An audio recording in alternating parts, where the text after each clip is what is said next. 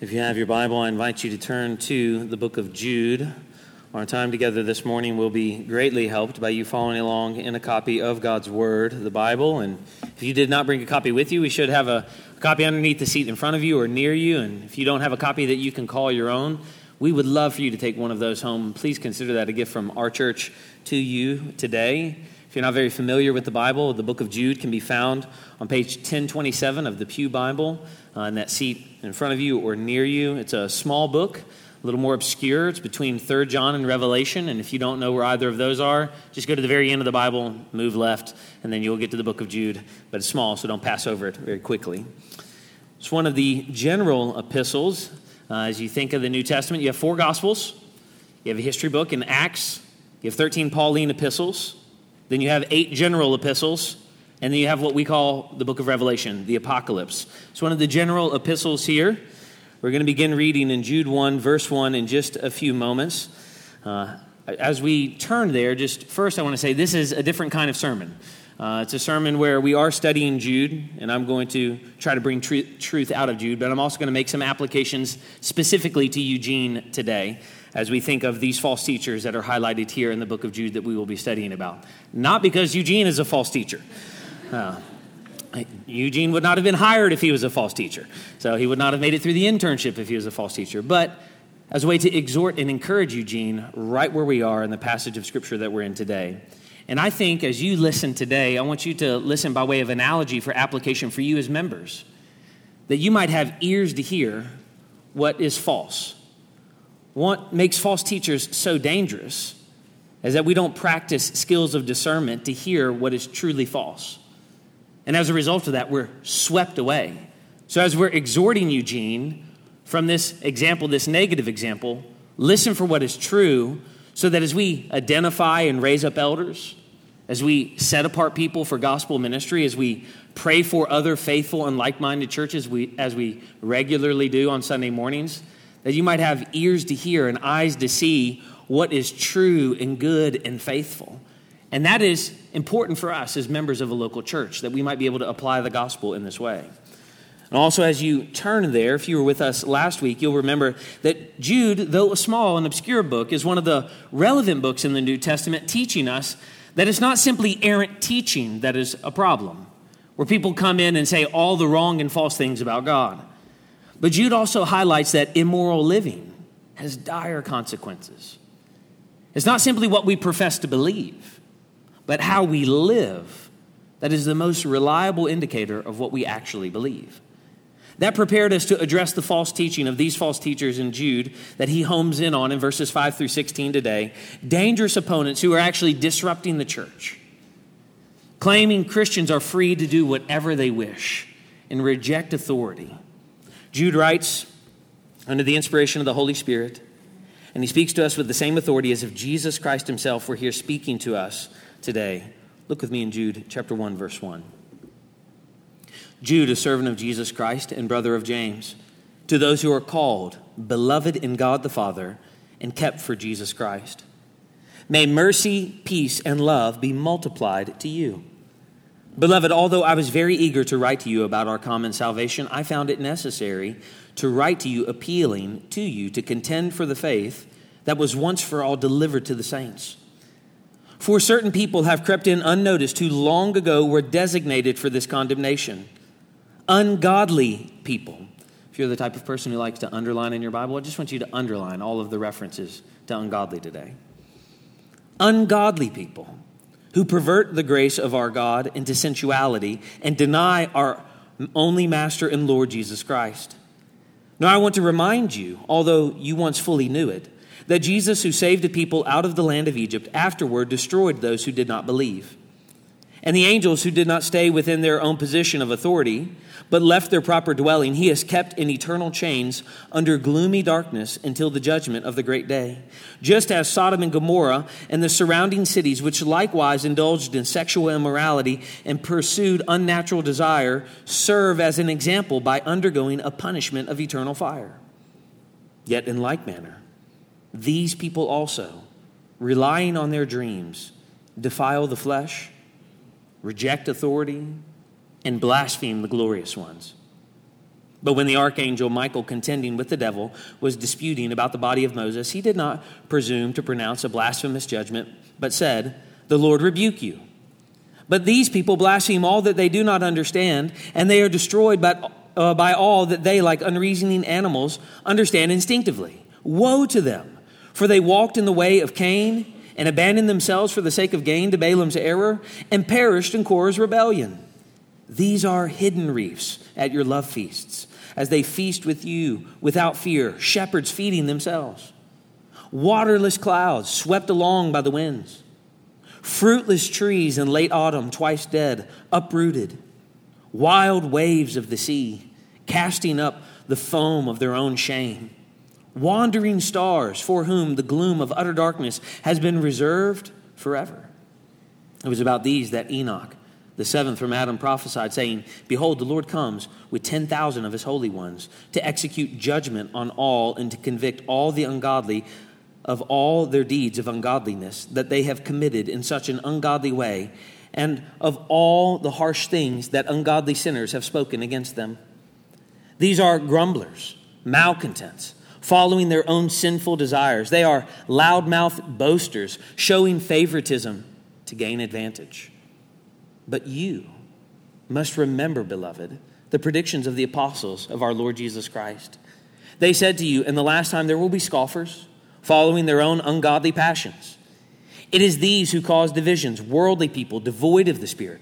But you, beloved, building yourselves up in your most holy faith and praying in the Holy Spirit, keep yourselves in the love of God, waiting for the mercy of our Lord Jesus Christ that leads to eternal life and have mercy on those who doubt.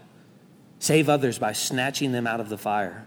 To others, show mercy with fear, hating even the garment stained by the flesh.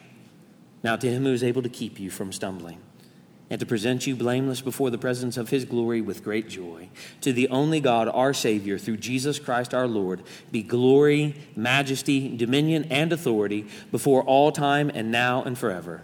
Amen. Let's pray. Heavenly Father, whom we know as Father through our Lord Jesus Christ, we ask that you would help us now as we turn our attention to your word. We ask, Father, that you would help us to focus our attention on your word, that you would give us ears to hear and eyes to see the truth of the gospel as it has been decisively revealed in the word of God. We pray, Father, that as we listen, that you would give us ears to be discerning about what is true and what is false. That you would have give us eyes to see so that we might raise up and set apart people who are godly and that we might encourage and identify true and faithful teachers of your word. Father, we pray that you would protect us from error. As we read Jude, may we not be so arrogant as to think that this could never happen to us, that we would be so easily deceived or allow people to creep in unnoticed. We pray, Father, that you would protect this church, that you would protect your church here in this local community, represented in this body, and in all surrounding communities around the world, that your gospel might be preached faithfully. And we ask all of this in the name of Jesus Christ our Lord. Amen. In his book, Caught in the Pulpit Leaving Belief Behind, Daniel Dennett describes Bill Clinton's Don't Ask, Don't Tell as, quote, a godsend to what he calls, quote, the non believing religious community to protect them from being put on the spot or forced to confess what they really believe and how they really live, even when they are being interviewed by a church search committee to be a new pastor. From the first century to the 21st century, the need to fit in has loomed large in church settings. We want to come in, and we don't want anybody to press in on our beliefs. And confrontation has been from the first century to the 21st century both frowned upon and avoided at all costs to the detriment of the church.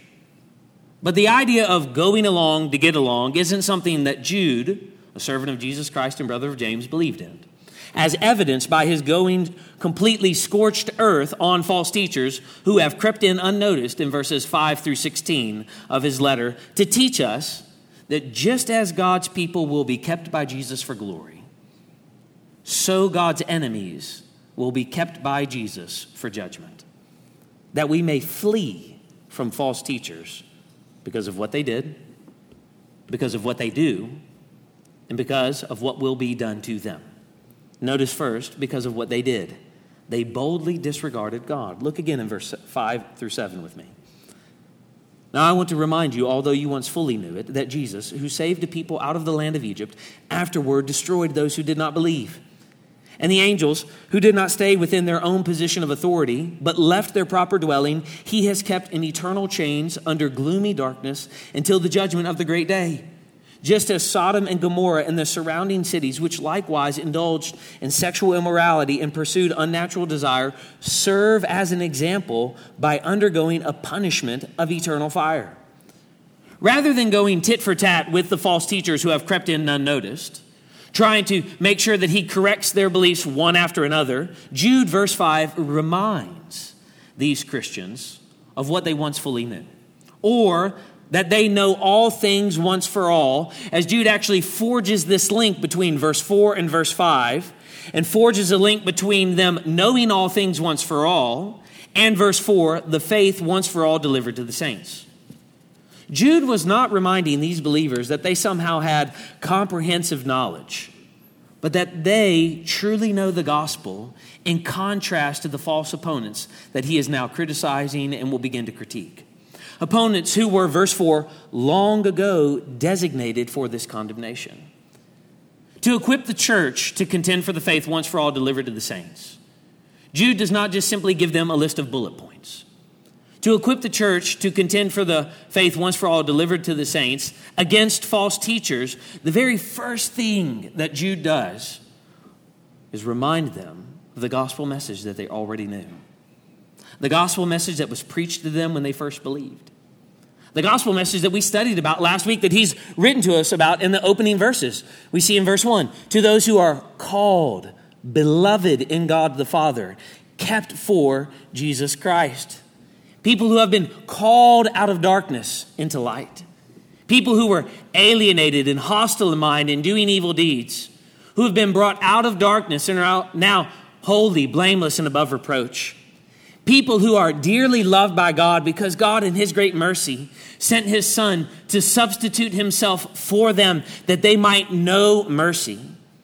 People who are now being kept and preserved by God the Father through Jesus Christ in the power of the Spirit for the age to come, reminding them of this gospel. What they need to know is not simply a list of facts but what they need to be reminded of is the gospel that brought them to saving faith and the gospel that keeps them in saving faith. Friends, this is the gospel message.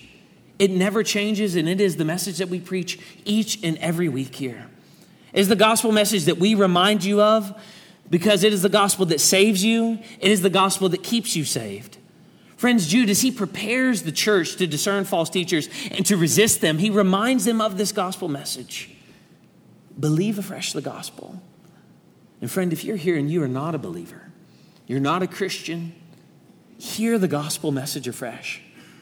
God sent his son to live the life that you could never live, to die the death that you deserve to die, and substituted him in your place so that he might bear all of the shame that you deserve to bear, to bear all of the judgment that you deserve to bear so that in substituting himself for you, you might be forgiven of your sins, and his righteousness might be given to you, so that you might know the joy of everlasting life, the forgiveness of sins, and all of the benefits of what it means to know Jesus Christ our Lord by faith.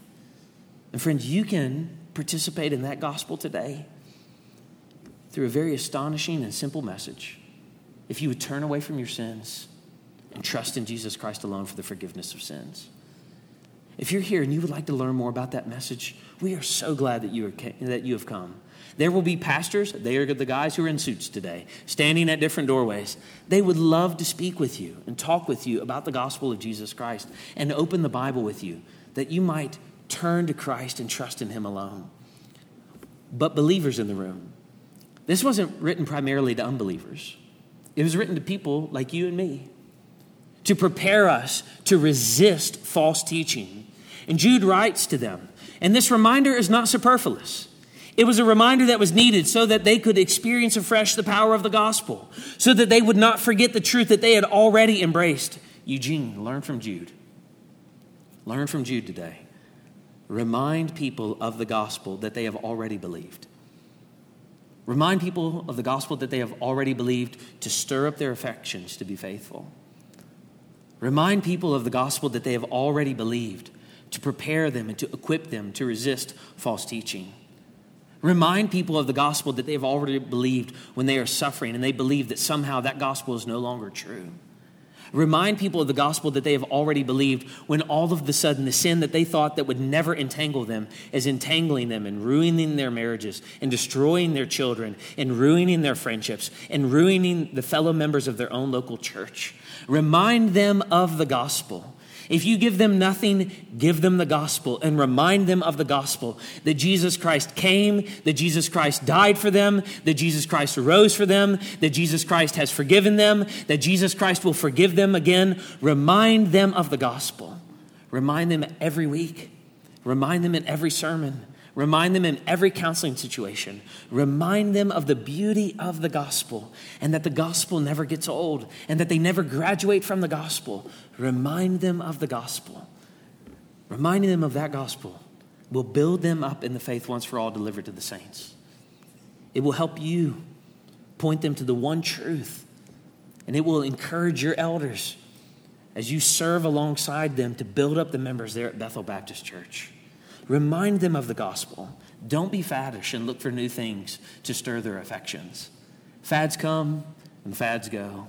There are always new ideas about what you'll need to do to encourage people. Remind them of the gospel. Anchor yourself in the well worn path of the gospel as Jude teaches. The theme of remembrance is important to Jude. It's important, so important that we'll actually see it again. And perhaps you saw it as you were reading carefully with me at the beginning, verse 17. But you must remember, beloved, the prediction of the apostles of our Lord Jesus Christ. But for now, we see that Jude wants us to remember the gospel and learn that just as God's people will be kept by Jesus for glory, so God's enemies will be kept by Jesus for judgment. Enemies who were, verse, verse 4, long ago designated for this condemnation. And are, verse 6, kept in eternal chains under gloomy darkness. Because they are, verse 13, those whom the gloom of utter darkness has been reserved forever, designated, kept, reserved. Sly as they are, they try to come in and to cause strife and to stir up division. But Jude warns them and he speaks to the believers. They are doomed.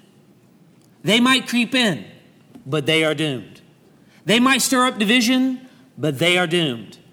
They might wreak havoc on a local body, but they are doomed. You do not need to fear them when you do not yet see them or know them, because you know the outcome for them is judgment. And that condemnation actually helps these Christians persevere and to keep contending for the faith by remembering the outcome of those who stand in opposition to the faith once for all delivered to the saints. They do not need to fear them. They need to fear God and they need to know the outcome of these people. Enemies, Jude goes to great lengths to identify. He keeps speaking about them throughout the letter. Verse 4 certain people. Verse 8, these people. Verse 10, these people. Verse 12, these people. Verse 16, these people. Verse 19, these people. These people are identified and described like those delivered from Egypt, but destroyed in the wilderness. Verse 5. Like angels who abandon their position but are now kept in chains, verse 6. As those who participate in sexual sin, but will burn in the fire, verse 7. The main point Jude is making is clear. No person in the believing community can presume upon God's grace, thinking that somehow an initial decision to follow Christ ensures their future salvation, regardless of how they respond to false teachers regardless of their obedience.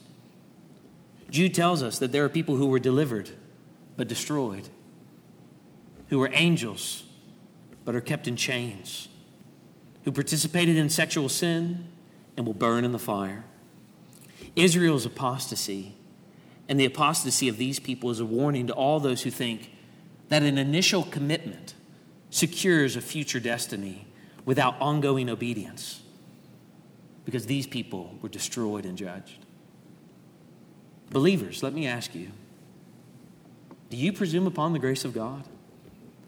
And somehow think that because you're a member at Christ Church Westchester, your sin will be taken care of. That because you were baptized, as Clara was last week, that your sin's okay with God.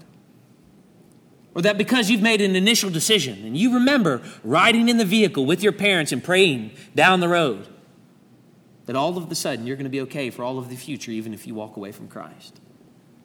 The warning then is the same now. There is no hope of future security and life with the Lord for people who follow false teaching regardless of how they live their life. Jude is making it very plain. Ongoing obedience is required of God's people. They must contend and they must persevere and they must continue to persevere even as God keeps them. God keeping them does not give them license to sin. God keeping them does not give them a pass on sin. The certainty of God's salvation of Christ does not baptize their sin and mean their sin is forgiven. They must throw it off and persevere in the faith. Believers, are you persevering and working hard at it? Working hard at putting sin to death in your life. Working, working hard at throwing it off so that you might be faithful in all things. Those who are God's people demonstrate the genuineness of their salvation by not only responding to the gospel, but by responding to warnings like this in Scripture. Warnings that are one of God's means that God uses to preserve his people to the end. Wake up! If you're here and you're trifling with sin, you are in a very dangerous place. Nobody manages sin, sin manages people. And it deceives us, it makes us think it's not that bad. And God he loves me. He'll forgive me. He's a forgiving God. He is a forgiving God. But Jude tells us that He is also a God who judges, and He judges sinners who sin unrepentantly. Do not trifle with your sin. Warnings that remind God's people of those who were destroyed because they did not believe and persist in belief, like those in Numbers 14 and Exodus 32 warnings that remind of those who left their proper dwelling, like the angels in Genesis chapter 6, verses 1 through 4, to have sexual relations with humans, thinking something false. That reminds of those who indulged in sexual immorality, like those in Genesis 19, who committed the sin of homosexuality and in pride disregarded hospitality for the poor. And Jude tells us if God judges these people, what makes you or any of us or anyone think that we will get away with it. When these were judged, you will be judged. And as these false teachers will be judged, so you will be judged. Jude reminds them of how God brought his people out of Egypt but destroyed a generation in the desert because they did not persist. And his point is clear no believing person can presume upon God's grace. They must persevere or they will be destroyed. And Jude speaks of the fallen angels from Genesis 6, angels that had these relations with the daughters of men and were kept in Tartarus in chains of judgment, reminding that even those in high authority are judged if they forsake the path of righteousness. Eugene, serving in a position of ministry, even at the highest level of authority, will not protect you from God's judgment if you are unfaithful. So be faithful. Ministry is not a pass on sin. Ministry is a call to be faithful as you call other people to be faithful.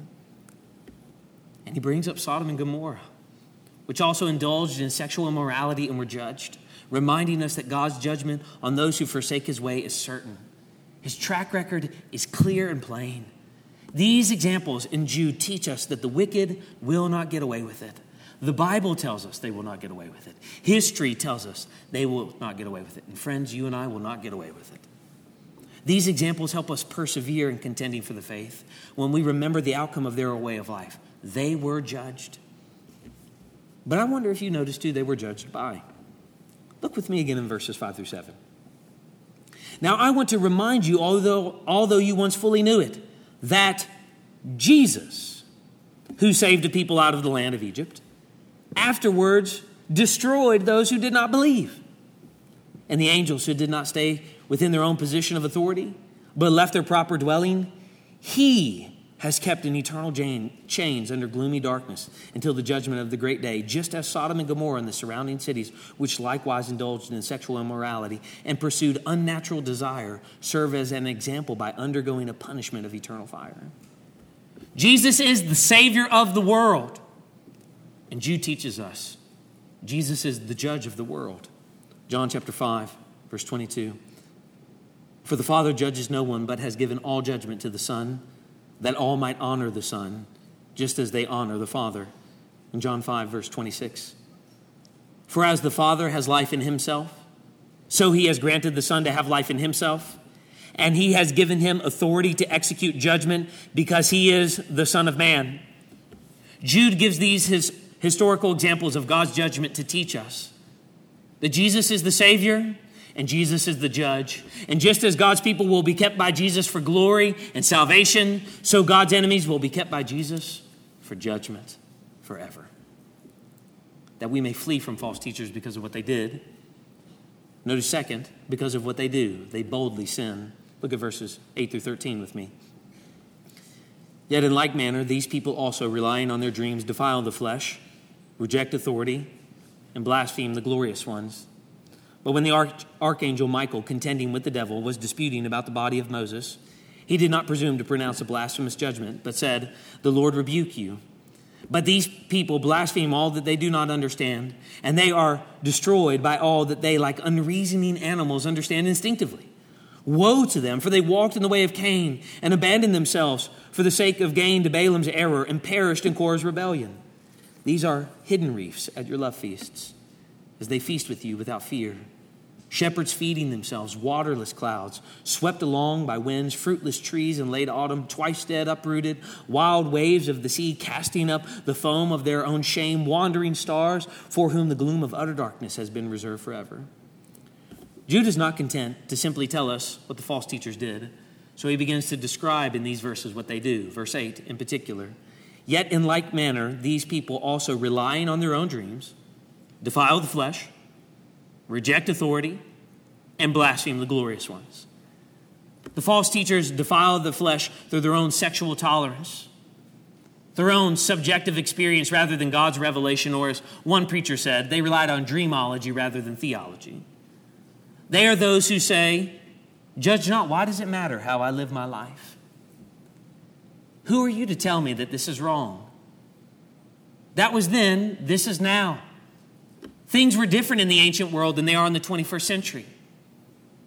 They are those who reject authority that confronts them for their sin. The very authorities that God has established in His church, church made visible in the local church. And in rejecting that authority, they reject God's authority. It's not simply that they stand against the local church or the elders of the church, but in standing against the elders of the church and the local church, they stand in opposition to God. Brothers and sisters, fellow members of Christ Church, we must remember that the threat did not come from the outside in Jude. It came from those who have crept inside. And that should teach us, even as we set apart a minister of the gospel, to take our members' meetings very seriously and not simply as a way to fill up your calendars, but taking very seriously who we let into the membership of this local church and taking very seriously who we vote to receive as elders of this local church. And taking very seriously who we receive in the diaconate and servants of this local church. And taking very seriously our responsibility to discipline people for their sin in the context of the local church. Because it depends on the members of this church to protect this church and Christ's witness through this church and this local community. And because if we don't, the way of truth is blasphemed by such people, as they, verse 8, blaspheme the glorious ones. What does that mean? If I'm honest, it's unclear and people debate it left and right, but I know that verse 9 helps. So let's look at it again. But when the arch- archangel Michael, contending with the devil, was disputing about the body of Moses, he did not presume to pronounce a blasphemous judgment, but said, The Lord rebuke you.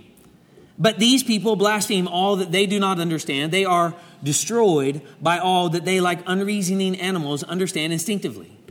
By quoting from an extra canonical work, the Testament of Moses or the Assumption of Moses, a work that was actually well known in the time, Jude gives some insight into what he means as he recounts a contrasting picture.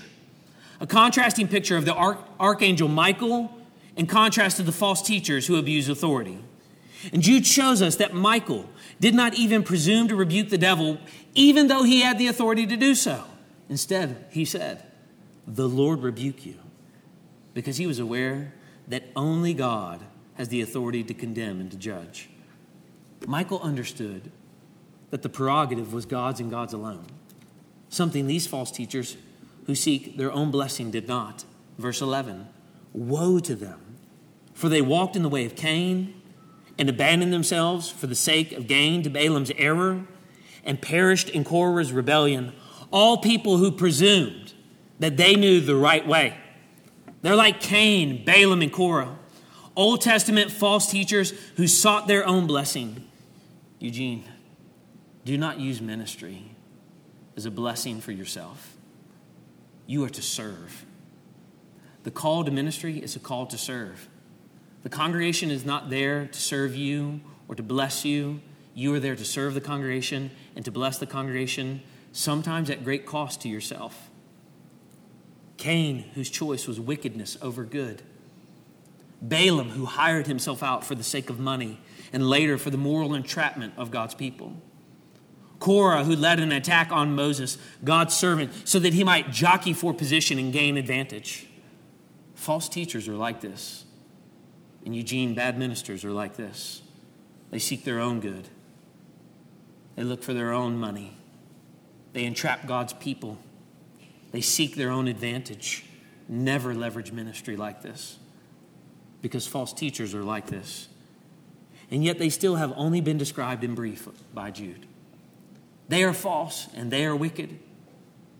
But Jude continues to fill out the description with an abundance of allusions and metaphors to make his point. Verses 12 through 13. These are hidden reefs at your love feasts, as they feast with you without fear, shepherds feeding themselves. Waterless clouds swept along by winds, fruitless trees in late autumn, twice dead, uprooted. Wild waves of the sea casting up the foam of their own shame, wandering stars for whom the gloom of utter darkness has been reserved forever. Hidden reefs, destroying people who come too close.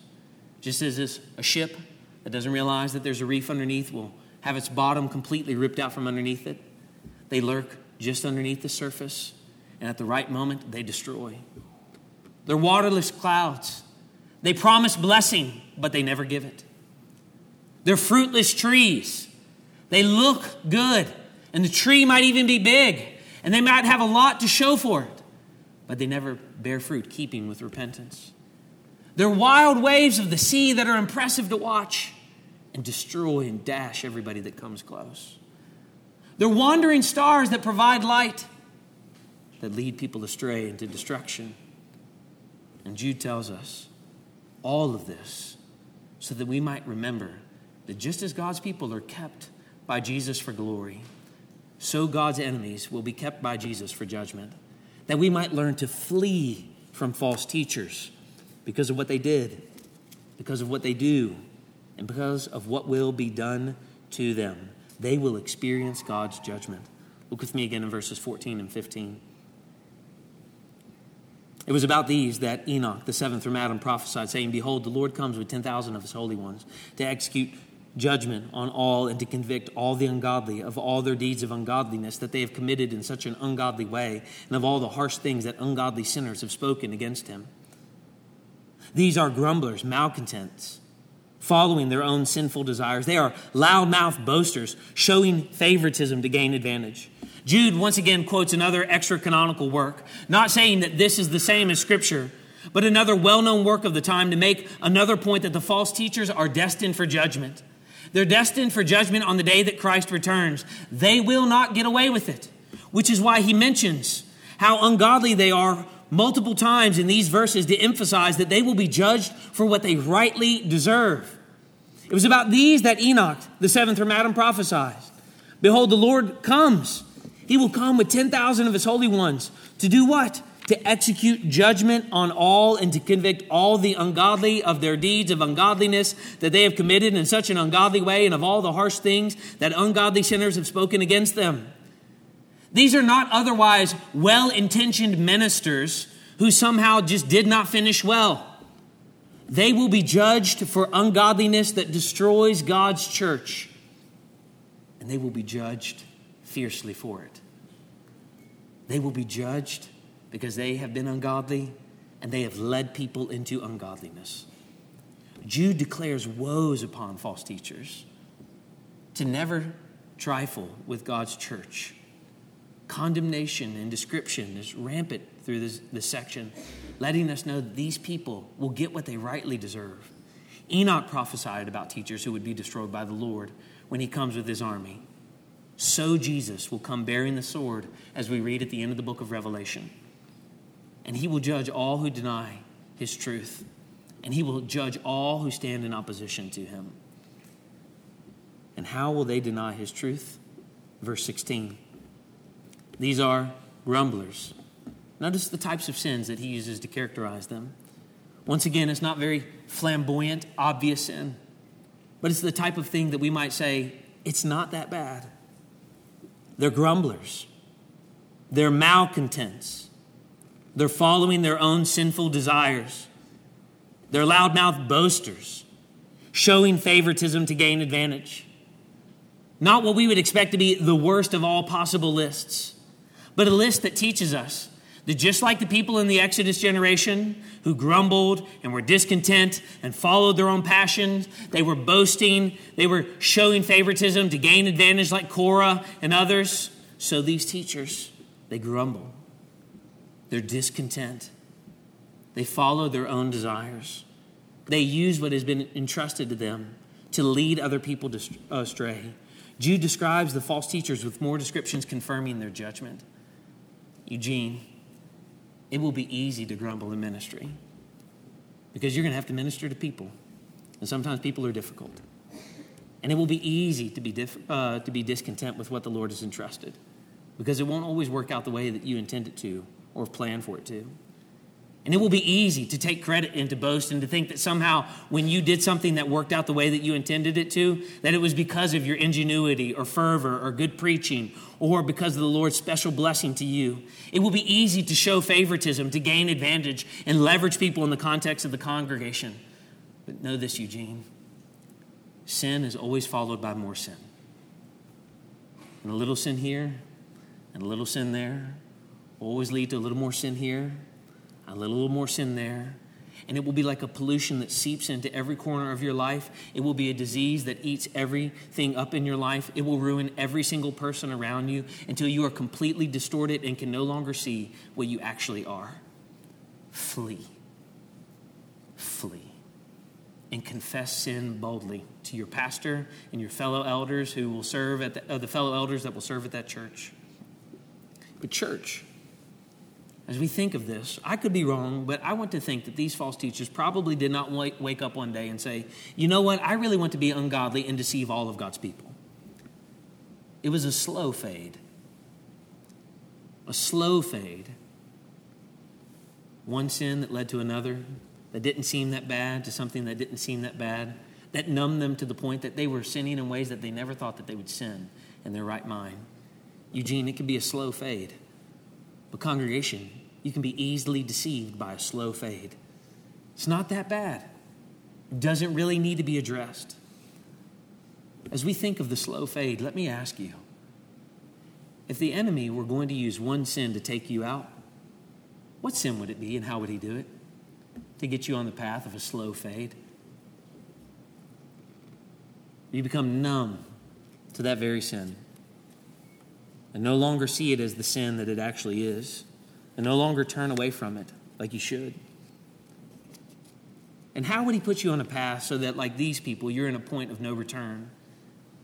Jude tells us that God will judge them for creeping in and wreaking havoc as they go after weak members. And who are the weak members? Often new believers, often young and new members, often people who are on the fringe of the congregation and disconnected, the weak believers who don't have accountability and aren't regularly investing in the church and aren't invested, therefore, by the church. Friends, part of the reason that we call you to serve is not simply so that you can do things for us that we'd rather not do, but so that you might build gospel friendships with other people who might protect you from sin. And if you are isolated and don't have close friendships, you are in the worst of all possible spaces because the only authority in your life is you. And the only person who can hold you accountable is you. And the only person who can call you out of darkness to light is you. One of the blessings and gifts that God gives to his people is membership in the church to protect them from themselves.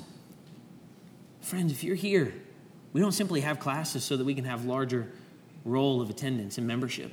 We have classes because we believe that God has put a moral obligation on you to join his church in covenant membership.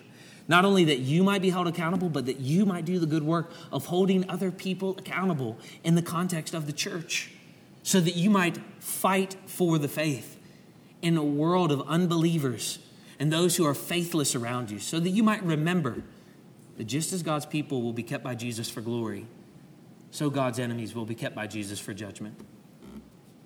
A final few applications for Eugene in particular. Eugene, as I said to Stephen, I want to say to you afresh do not despise the day of small beginnings.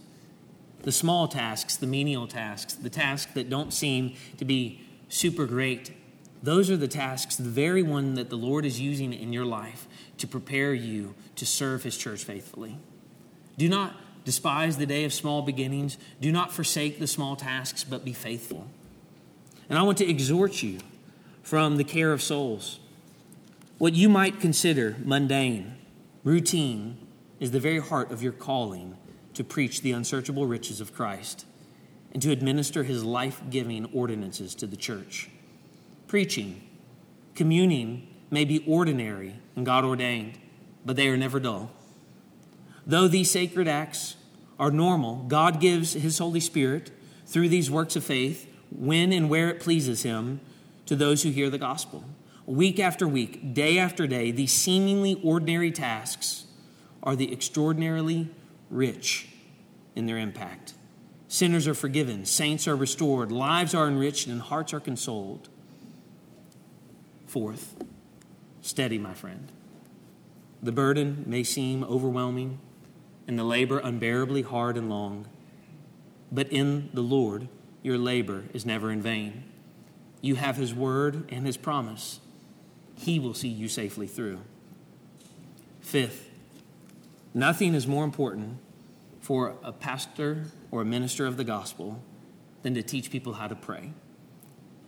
Because that will be the time that you feel that you're wasting your time because it seems like you're not getting anything done. But pray. Pray a lot and teach people to pray and be faithful in prayer. Friends, these are the kinds of shepherds that you want for your church the kind who are faithful, the kind who persist in faithfulness, the kind who call out sin for what it is and wrongdoing for what it is. And if you're here today and you're one of those who are persisting in sin and hiding it in your life, we as a church call you to come to the light today. There has never been a better day in your life than to come, to come and to receive the mercy of God that can be yours in Christ. Find us after the service today. Let's pray. Father, we thank you for the gospel of our Lord Jesus Christ. Father, we ask that you would help us to remember the gospel, that we would remind one another of the gospel, and through reminding ourselves of the gospel, that we might be better equipped to see false teachers for what they are. Not just those who preach false things, but those who live false things, and in so doing, lead your people astray. May we not trifle with sin and may we not trifle with false teachers. Father, may we be people who are equipped to discern truth from error. And we ask all of this in the name of Jesus Christ, we pray. Amen. Would you stand and continue in worship with us?